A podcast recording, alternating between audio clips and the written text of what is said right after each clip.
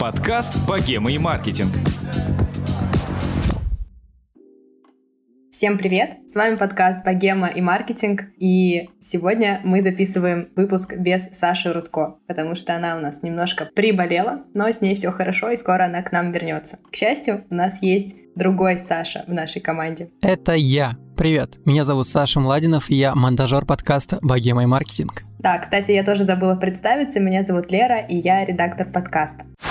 Сегодня у нас такой новый формат, экспериментальный, я бы даже сказал, так что обязательно ждем ваш фидбэк и все отзывы в нашем чатике. Ссылка в описании. Да, сегодня у нас выпуск без гостя. Гостями станете вы, наши слушатели. Мы попросили вас рассказать ваши истории, связанные с тем, как вы пришли в маркетинг, э, как э, вы заинтересовались этой профессией. И сегодня будем их слушать и вместе с вами обсуждать. Но прежде чем мы перейдем к основной теме всего выпуска, мы немножко расскажем о себе, кто мы в этой команде, что мы делаем и как вообще проходит наш процесс работы. Начинай, Лера. Да, я ветеран э, команды подкаста «Богема и маркетинг». А я помню, как Саша записала мне в Телеграме голосовые сообщения о том, что она придумала просто бомбическое название «Богема маркетинг». Мы же про Питер, мы же про богему, мы же с вами про маркетинг. Это очень круто. И я помню ее восторженное лицо и идею начать этот подкаст и предложение поучаствовать мне в создании этого подкаста. Поэтому я с богемой с самого-самого начала. Я такой серый кардинал, который Э, что-то смотрит, редактирует, подправляет. И сегодня как раз появилась возможность выйти в эфир благодаря тому, что Саша заболела. Вот так вот у нас авторитарный... Выйти в свет. Выйти в свет, да, да, да. Авторитарный наш руководитель разрешил нам показать свое лицо. Да, Саша, как ты познакомился с э, богемой? Что ж, на самом деле э, это было совершенно случайно. В общем, у нас есть чатик подкастеров России, грубо говоря, в который зашла Саша, и она рассказала о своем подкасте и сказала, что все, кто хотят, пишите мне фидбэк в ЛС. Я такой послушал, потому что мне понравилась обложка, я послушал подкаст и написал ей какой-то там фидбэк на какой-то выпуск, который я тогда слушал. Честно, я уже не помню. И как-то с тех пор мы просто разговорились, потом подружились, и потом в дальнейшем уже так получилось, что я влился в команду команду. И сейчас я отвечаю за монтаж, за техническую часть, ну и иногда за творческую. Хотя я такой сбоку с прифеку всегда только либо поддакиваю, либо говорю, не, это мне не нравится. А еще я серый кардинал в чатике. Но это никто не знает. Да, да, это, это вообще по секрету сегодня. Мы сегодня говорим про путь маркетинге, про то, как кто туда пришел. И я поэтому хочу у тебя спросить, кто, и кто ты в настоящей жизни, кто ты за пределами подкаста, чем занимаешься еще? Слушай, как, как ни странно, я за пределами подкаста, наверное, тот же самый подкастер потому что у меня есть свой подкаст, и работаю я в компании, которая занимается подкастами. Поэтому я сразу, конечно, к этому не пришел, до этого у меня была куча других работ, не связанных вообще с творчеством. А потом в один прекрасный момент как-то я до этого дошел. Опять же, это череда случайных событий, везения и, не знаю, моего какого-то упорства и стремления к тому, что я хочу. И так получается, что сейчас я монтирую разные подкасты, в том числе как раз и богемы маркетинг. Помимо подкастинга я также еще и занимаюсь своего рода инфлюенсер-продюсированием, скажем так, потому что я во многом помогаю своей девушке в ее проекте, а она у меня блогер, и поэтому мы по своей натуре такие контент-мейкеры, скажем так. Это и фото, и видео. Контент-продюсеры. Можно назвать да, это, это, это и фото, и видео, и угу. какой-то просто информационный контент, и курсы, и, много всего. Круто, шикарно. Надеюсь. Я этого не знала. Приятно познакомиться. Да, кстати, чтобы вы знали, мы, мы с Лерой не так часто видимся, мы в основном только в чатике общаемся в нашем. Первый раз встретились буквально. Отдельно, без Саши, без нашего прекрасного лидера. Да, расскажи, пожалуйста, тогда нашим слушателям о себе. И вообще, как вот проходит твой процесс работы, во-первых. Во-вторых, кто ты вне подкаста? Да, давай сначала отвечу на первый вопрос, как проходит процесс работы. Я помогающий человек, то есть обычно основная часть э, креатива идет от Саши, и мы вместе с ней его дорабатываем и докручиваем. Обычно я участвую в подготовке вопросов к нашему гостю, участвую в том, чтобы выбрать самые интересные вопросы, добавить что-то а, и так далее. Также я участвую в редактуре, конечно, я же редактор, в редактуре подкаста. Мы слушаем подкаст и вносим правки, чтобы наши диалоги были еще более интересными в итоговом варианте, чем они есть на изначальной записи. Ну и, конечно, участвую в постоянной такой оперативной, наверное, операционной деятельности подкаста, что-то придумать, что-то докинуть, прокомментировать и так далее. Ну, как ты сказал, в нашем секретном чатике всегда кипит работа. Что касается того, кто я помимо подкаста, сейчас я работаю, как и ты, продюсером, можно сказать. У нас это общее. Я работаю продюсером онлайн-курсов по soft skills в нетологии. То есть я сейчас не совсем маркетолог, на самом деле, хотя до этого я работала два с половиной года в маркетинговом агентстве и занималась э, тоже контентом, мероприятиями, образовательными мероприятиями. Но сейчас я полноценно отвечаю за продюсирование, разработку курсов и связь курсов с маркетингом. Такая вот многогранная работа сейчас у меня. Да, ну плюс еще твое кодовое имя гаденький редактор, от которого потом отказались. Да, потому что рубрика гаденьких вопросов начала себя повторять, и мы решили, что... И, изживать себя, так сказать. Да, что мы слишком добрые люди, чтобы придумать большое количество гаденьких вопросов, поэтому... Поэтому теперь у нас их больше нет. Что ж, а могли уйти прям в жесть? Могли, но мы слишком милые для этого, я так думаю. Ты сказал вначале, что до работы в подкастах ты много чем другим занимался. Так как мы сегодня говорим именно про вход в маркетинг, да, как разные люди пришли к маркетингу, помнишь ли ты момент э, тоже своего первого знакомства с подкастами, свои первые шаги, что это было, как это было, как ты себя чувствовал, поделись э, воспоминаниями. Э, на самом деле это произошло еще в студенческие годы, хотя даже еще до этого. В общем, я просто листал Твиттер, наткнулся на какого-то блогера, который сказал, что вот я был в подкасте. Я такой, м, подкасты. М, и блогеру ради этот мне интересен. Я тыкнул на ссылку, перешел в приложение подкасты и начал слушать подкаст. Это был завтракаст на то время. Еще, кстати, подкасты вообще это был 2000, наверное, 16 год. Тогда подкастов не так много было. Хотя они были, но это не так, в принципе, распространено, наверное, было. И я думал, что действительно подкастов там, ну, типа 4 штуки на всю Россию, что-нибудь такое. Но было их, конечно, наверное, больше. Потом я для себя еще открыл подкасты «Медузы», а, начал их тоже повально слушать. Я в студенческие годы работал э, в булочной, я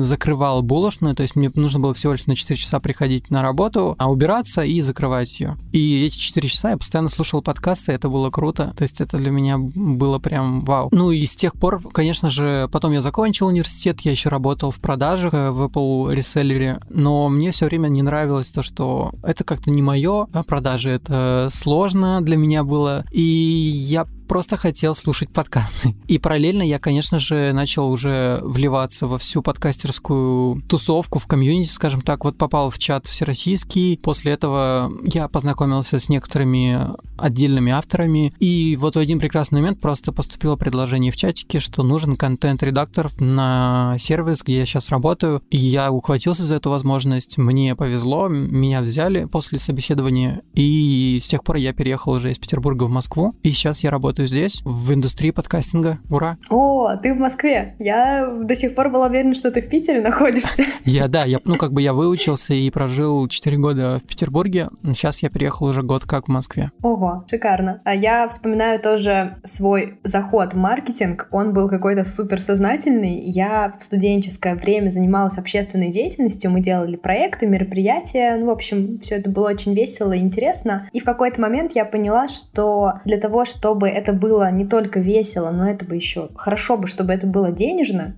нужно быть поближе к деньгам. Хорошо я бы, вообще да. не знаю, да. Хорошо бы быть поближе к деньгам. Я не знаю, откуда у меня там в мои 20 там с небольшим лет было это видение, потому что я изначально с маркетингом близко не была знакома, но я решила, что маркетинг это поближе к деньгам. И на, на, мой, на мой взгляд я была права. И я поняла, что я как раз тоже переехала в Петербург, э, год э, проработала по выходным в спортмастере продавцом, потому что я училась на очке, мне нужно было тоже как-то И зарабатывать. ты тоже была в продажах.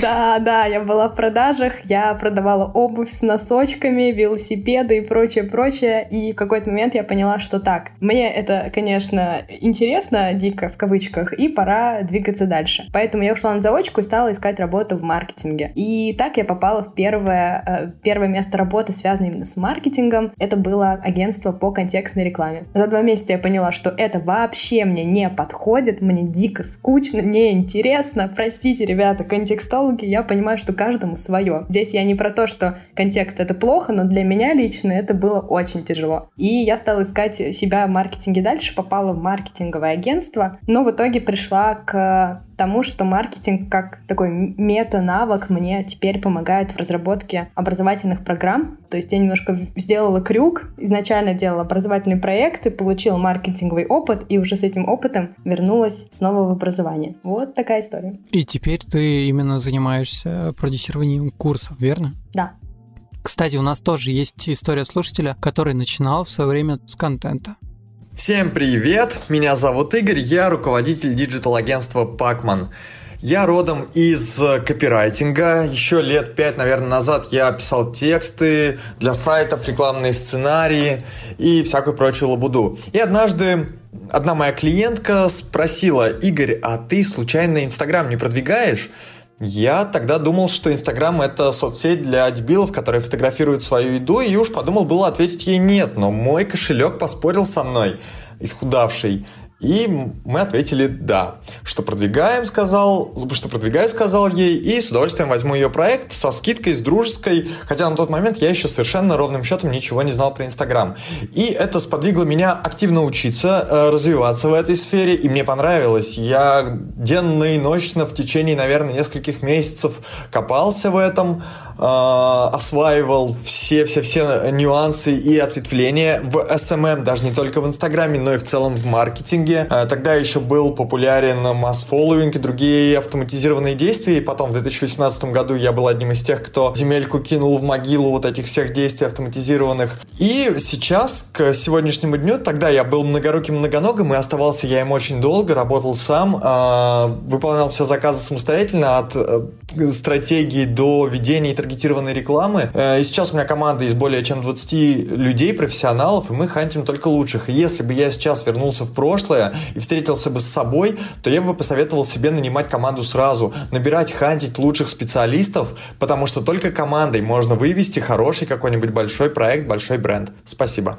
Знаешь, я думаю, что копирайтинг и вообще контент является очень популярной точкой входа в профессию. Во-первых, очень много смежных специальностей в университете, на которых учат людей работать с контентом. Ну, то есть филологи, в принципе, со словом хорошо работают, журналисты, наверное, кто-то еще не могу вспомнить. Ну, в общем, в принципе, Я учился на ищут... экономиста, и нас тоже почему-то заставляли делать презентации хорошо здесь. Не, ну, как бы очевидно, конечно, наверное, почему-то это слишком неправильно сказано. Но да, да, такое есть. Да, и многие студенты начинают первые подработки как раз именно с контента, потому что тут понятно. Во-первых, э, порог входа не всегда супер высокий. Во-вторых, нам примерно понятно, ну, написать статью, написать пост. А, понятно, что от нас ждут, в отличие от других профессий, когда тебе нужно настроить контекст, таргет, аналитику на сайт. Ну, то есть это интуитивно вряд ли кому-то кому будет ясно, Согласен. если ты не учился на это. И поэтому, а, так как вот я тоже училась на журналиста, ну, логично, что я тоже начинала с текстов, но слушая разных людей, замечаю, что оказывается не только ребята, которые учились там на журфаке, на филологическом, начинали именно с контента. Вот, и очень интересно, что в итоге Игорь пришел к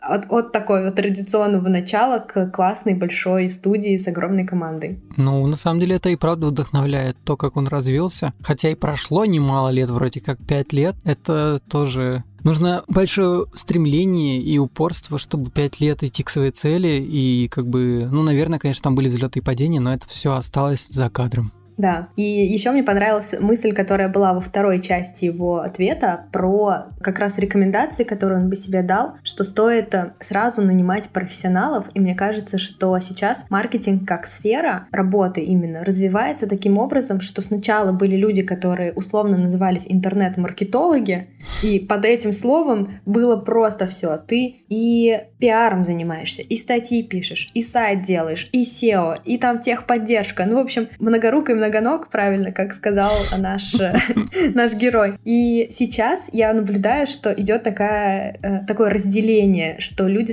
начинают заниматься более специализированной работой, и а, больше профессионализма получается да, в результате этой деятельности. И это такой хороший признак развивающегося классного рынка, что есть на каждую сферу бизнеса что-то профессиональное, люди, которые занимаются этим профессионально. И Верно, да. Появляются просто узкоспециализированные профессионалы, это, да, это всегда дизайнер хорошо. сторис, вот это, сторисмейкер, Сторисмейкер, да.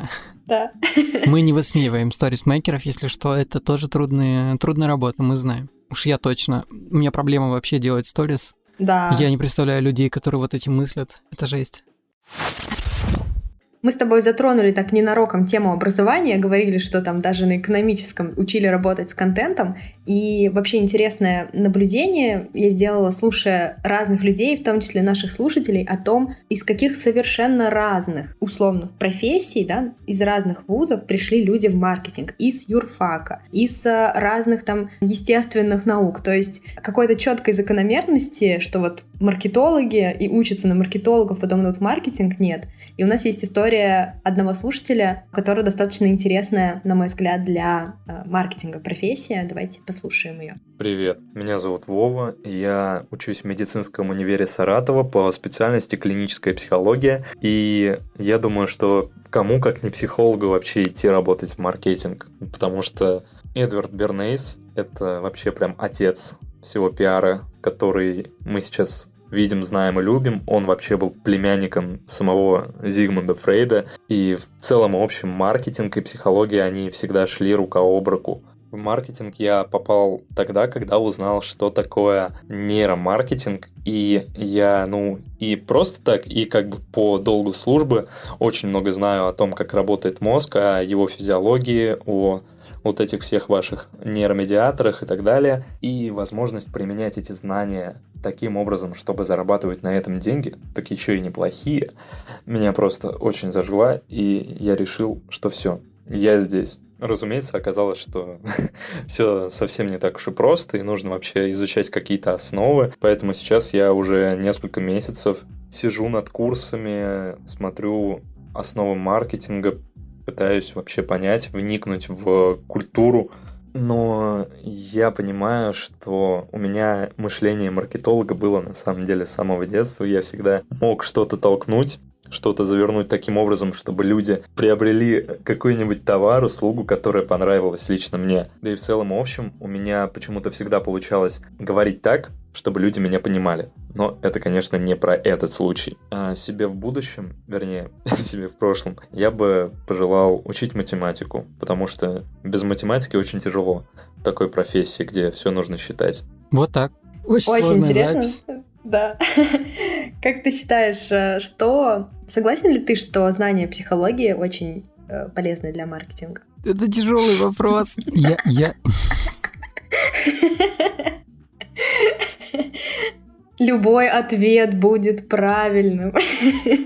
так как я, в принципе, не маркетолог и как бы немного далек от этого, я, мне, кажется, что знания психологии, в принципе, реально полезны в любой сфере вообще работы, в том числе, скорее всего, и в маркетинге. Я прям уверен, абсолютно. Поэтому да. я тоже абсолютно согласна, потому что маркетинг, на мой взгляд, э, именно стратегический, именно про понимание аудитории, это и есть психология. То есть нужно понимать людей э, для того, чтобы строить какие-то глобальные рекламные кампании. И в этом плане вот мне вспомнился такой момент, что у меня периодически спрашивают, Лера, какие книги по маркетингу ты посоветуешь, что ты читала? И я, к своему стыду, не могу вспомнить толком никакой книги по маркетингу, но при этом вместо книг по маркетингу я советую читать Канемана «Думай медленно, решай быстро». На основе книги Канемана написана а, популярная книга «Взлом маркетинга», которая как раз про взаимодействие с потребителями, и она опирается на все идеи Канемана. Так что можно прочитать Канемана и, в принципе, самому сделать выводы. Или даже книга Челдини «Психология влияния», она тоже про коммуникации, очень много там примеров, связанных с связанных с маркетингом, с политикой, которые можно переложить на свой опыт. Так что абсолютно присоединяюсь к нашему слушателю. А, Психология — это такой must-have для тех, кто именно занимается таким стратегическим маркетингом. Ебой. Ну и про математику, конечно, это прям сильно. Идем дальше. Кстати, ты вот упомянула тему книг, и вот следующая история нашей слушательницы, она как раз рассказывает о книге 99 франков. Давай попробуем послушать ее историю. Привет, меня зовут Даша, мне 21, я живу в Калининграде, и на самом деле моя история — это история про одну книгу. Это книга «99 франков» Бигбидера. А, когда-то я ее прочитала и никогда не думала, что я буду работать в маркетинге и заниматься СММом. Занимаюсь я им уже 4 года. В 17 лет я напросилась э, на стажировку в одно агентство совершенно случайно, потому что мне хотелось про это узнать больше. Плюс меня привлекала удаленная работа. Работала я там за бесплатно, конечно же, и, если честно, это был огромный опыт, который я до сих пор использую и очень ему благодарна. И когда я спросила своих коллег, э, задала им тот же вопрос о том, почему они пришли в маркетинг, они мне ответили, что тоже прочитали книгу «99 франков Бигбедера», и, блин, это было так забавно, потому что вот так одна книга просто стала решающей в моей жизни и в жизни других людей. Совет, который я хотела бы себе дать в прошлом, это больше стараться, быть ответственней и ценить нужные связи. Спасибо. Что ж, ну и даже я человек, который далек от маркетинга, я знаю, что это классика. Классика того, что после этой книги очень многие идут в маркетинг. Да, да, классика про такую ситуацию. А ты смотрел фильм или читал Конечно, книгу? да, я смотрел фильм, и я более чем уверен, что тот маркетинг, который в книге, а потом в фильме, это уже пройденный маркетинг. Такое уже Да, как бы, да. не знаю, конечно. Я, мне кажется, что это такие лихие, какие там, какие там года были? 90-е. 90-е. В фильме это были, были, мне кажется, 2007 какой-то Мгм. такой. Да, согласна. Я тоже читала книгу «99 франков», причем я ее читала при переезде в Петербург. Я ехала в поезде и читала книгу. Это такой новый этап моей жизни Ой, ты был думала, сейчас я такая приеду в Питер? Да, и такая вся книга, такая вся креативная, творческая и все такое. Но, э, да, очень забавно, как такая, ну, вещь становится культовой, и несмотря на то, что она, мне кажется, очень сильно, как и ты говоришь, не похожа на то, что есть маркетинг у нас сейчас, да, мы сидим за компами, читаем цифры, смотрим аналитику, проводим исследования, вот это все. А в кино, конечно, совершенно по-другому, но какой-то такой заряд креатива, а, не знаю, такого посыла, что надо мыслить иначе, гнуть свою линию, да, вот с этим, с этим Даноном, или, или как там было, не Данон, а Манон, что-то такое. Это, мне кажется, круто, и оно воодушевляет, наверное, в какой-то степени. Круто. Главное не разочароваться потом в маркетинге.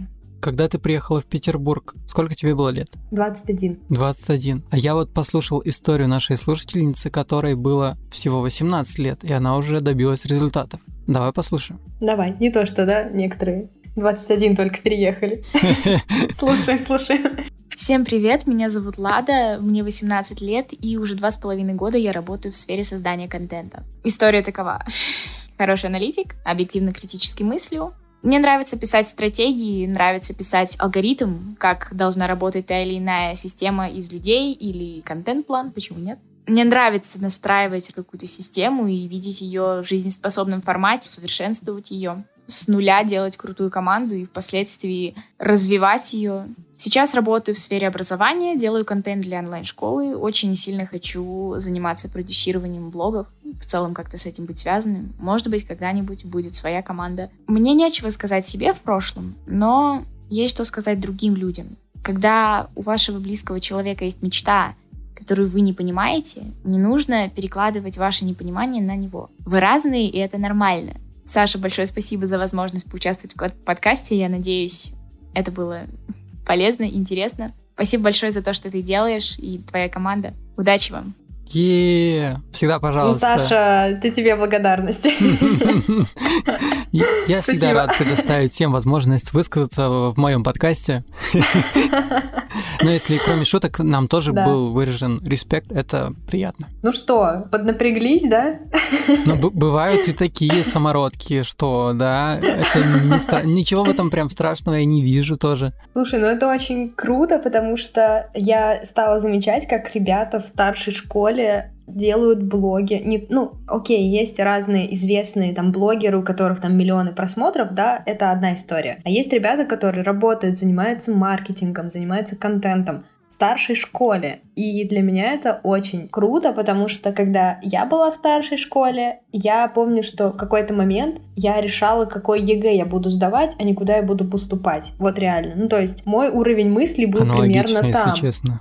Ты такой думаешь, ну, это я не сдам. Информатика нет, как бы, извините. И никто нам не объяснял, что есть там такие-то профессии контент, там, SMM и прочее, прочее. И круто видеть, что чуть-чуть небольшая разница, как, ну, не, не 30 Поколений. лет, да, между нами, но там какие-то 5, 7, там максимум 10 лет, дают такую разницу, и ребята уже в старших классах начинают зарабатывать, реализовывать, пробовать профессию. И приходя к стадии, когда нужно выбирать, куда пойти, они опираются не на их заоблачные представления, как были у нас, мне кажется, у многих, о том, что такое вообще профессия, на которую мы пойдем, а на свой опыт, который они уже получили. Это супер полезно. И если нас сейчас слушают ребята похожего возраста с Ладой, то прям вот рекомендуем прислушаться к ее опыту и взять себе на вооружение. Да, и если нас слушают, в принципе, такие слушатели, то значит мы все делаем правильно. Это вдохновляет. А знаете, кто еще правильно делает? Следующий наш слушатель. О, какой интересный заход. Давай послушаем. Давай. Дубль номер 15. Привет, Саш. Привет всем слушателям. Невероятно рада оказаться здесь. Могу очень долго восхвалять ваш подкаст, но ты очень ограничила время, поэтому я буду сжатой и емкой. Итак, богема и маркетинг. В богеме я оказалась два года назад, когда на фотосъемке фотограф бросил мне журнал и сказал «Олесь, сделай сейчас элегантно, красиво, листай журнал». Я поняла, что ловлю себя постоянно на мысли о том, что мне дико приятно от того, какие тактильные ощущения я испытываю, листая страницы журнала. Закрыла журнал, увидела название «Stories», не поняла вообще, что это. И вот так, загуглив по тактильным ощущениям, я выбрала свое следующее место работы. Я стала шеф-редактором журнала, и, между прочим, с тобой, Саша, мы познакомились на мероприятии, которое ты помогала организовывать журналу в качестве пиар-специалиста. И вообще, несмотря на то, что я очень долго работала в этом журнале на добровольных началах, я безумно благодарна Ирине, издателю, за то, какой опыт я получила, с какими людьми мне посчастливилось познакомиться. С многими я продолжаю общаться, с кем-то даже работаю, и это невероятно ценно. А после этого началась моя история в сфере маркетинга. Как? Очень просто. Я прихожу один день в университет и узнаю, что Setters, мое любимое коммуникационное агентство, организовывает совместную обучающую программу курсы с СПБГУ. И по итогам этих курсов самые лучшие пройдут на стажировку в агентстве. Все.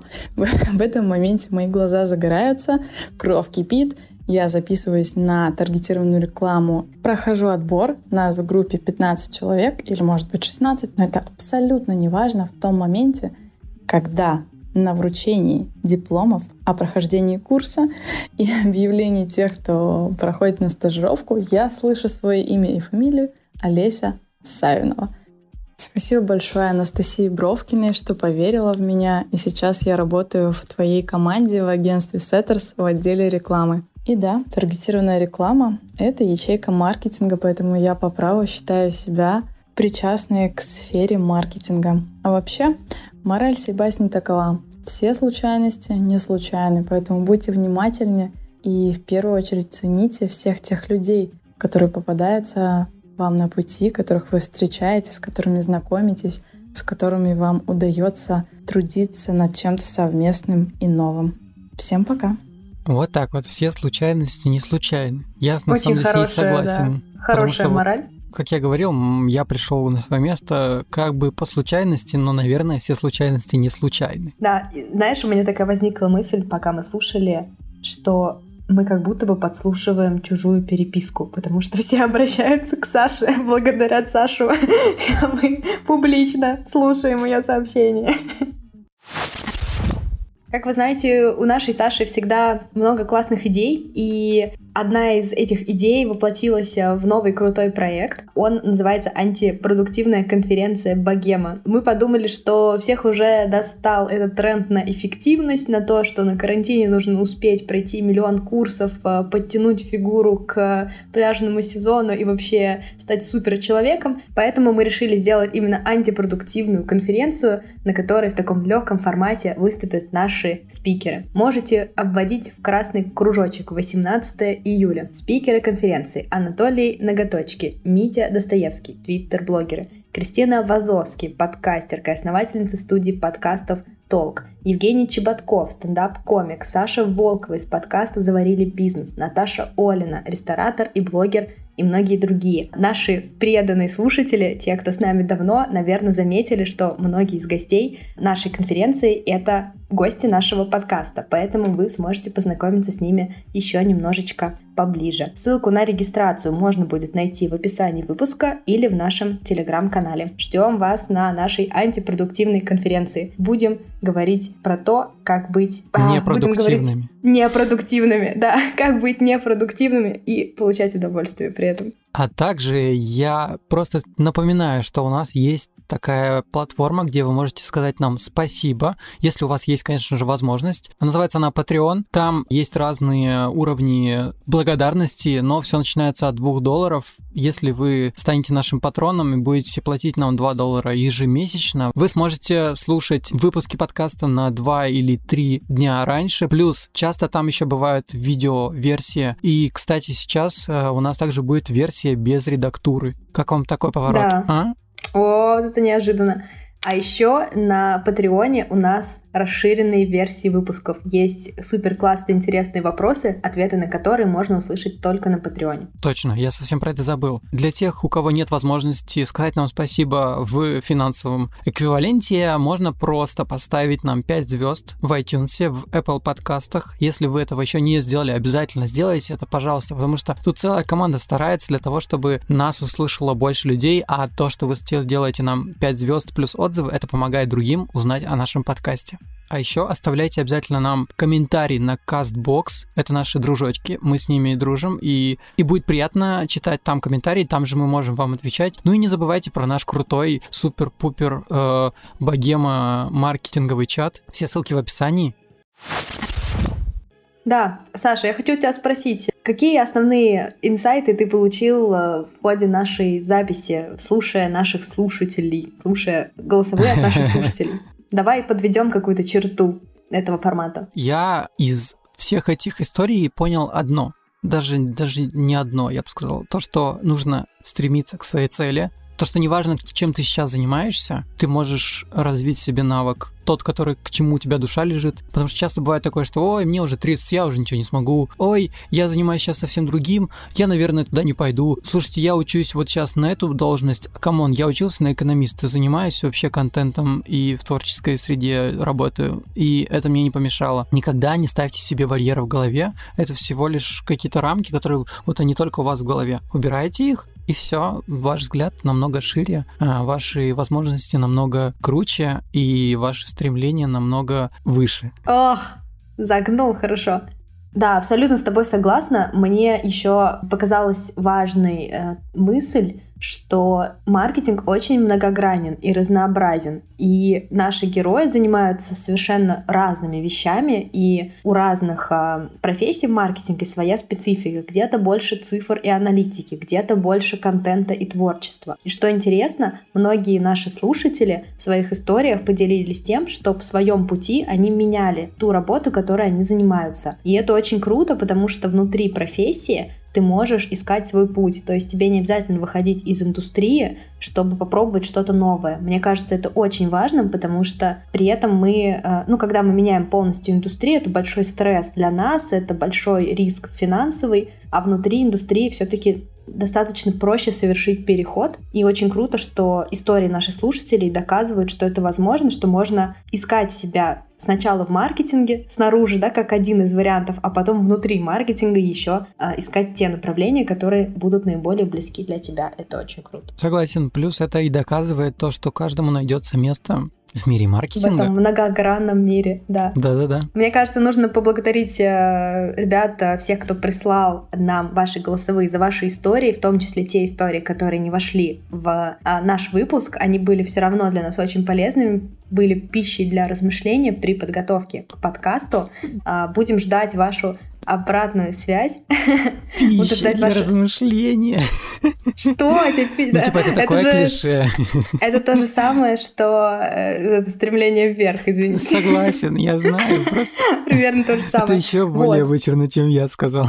Ладно, мы можем это нет, вырезать не, не, всегда. мы оставим как раз. Да, и вот этот наш спор по поводу прекрасного, прекрасных наших речей. Да, и я хочу сказать, что нам будет очень интересно узнать, как вам вообще такой формат, потому что если вам нравится, то мы будем продолжать. да? Важно, чтобы мы как маркетологи понимаем, что важно, чтобы было интересно не только нам, но и нашей аудитории. Ждем ваши отзывы. Спасибо за внимание. Мы рады, что вы были с нами все это время. Надеюсь, вы дослушали до конца. Я просто знаю, что конверсия всегда в конце. Не все дослушивают, так что те, кто... Вот ты, ты сейчас, человек, который сейчас слушает это, ты красавчик. Ты всего добьешься. Ты молодец. Пока. И поставишь звездочку в, антю... Э, в iTunes. В iTunes. В, в iTunes. Да, тут есть такая тема, если поставить звездочку в iTunes, то по-любому всего добьешься. Вот так вот. Инфа сотка. Инфа подступила такая. Да, да. Космос Всем пока.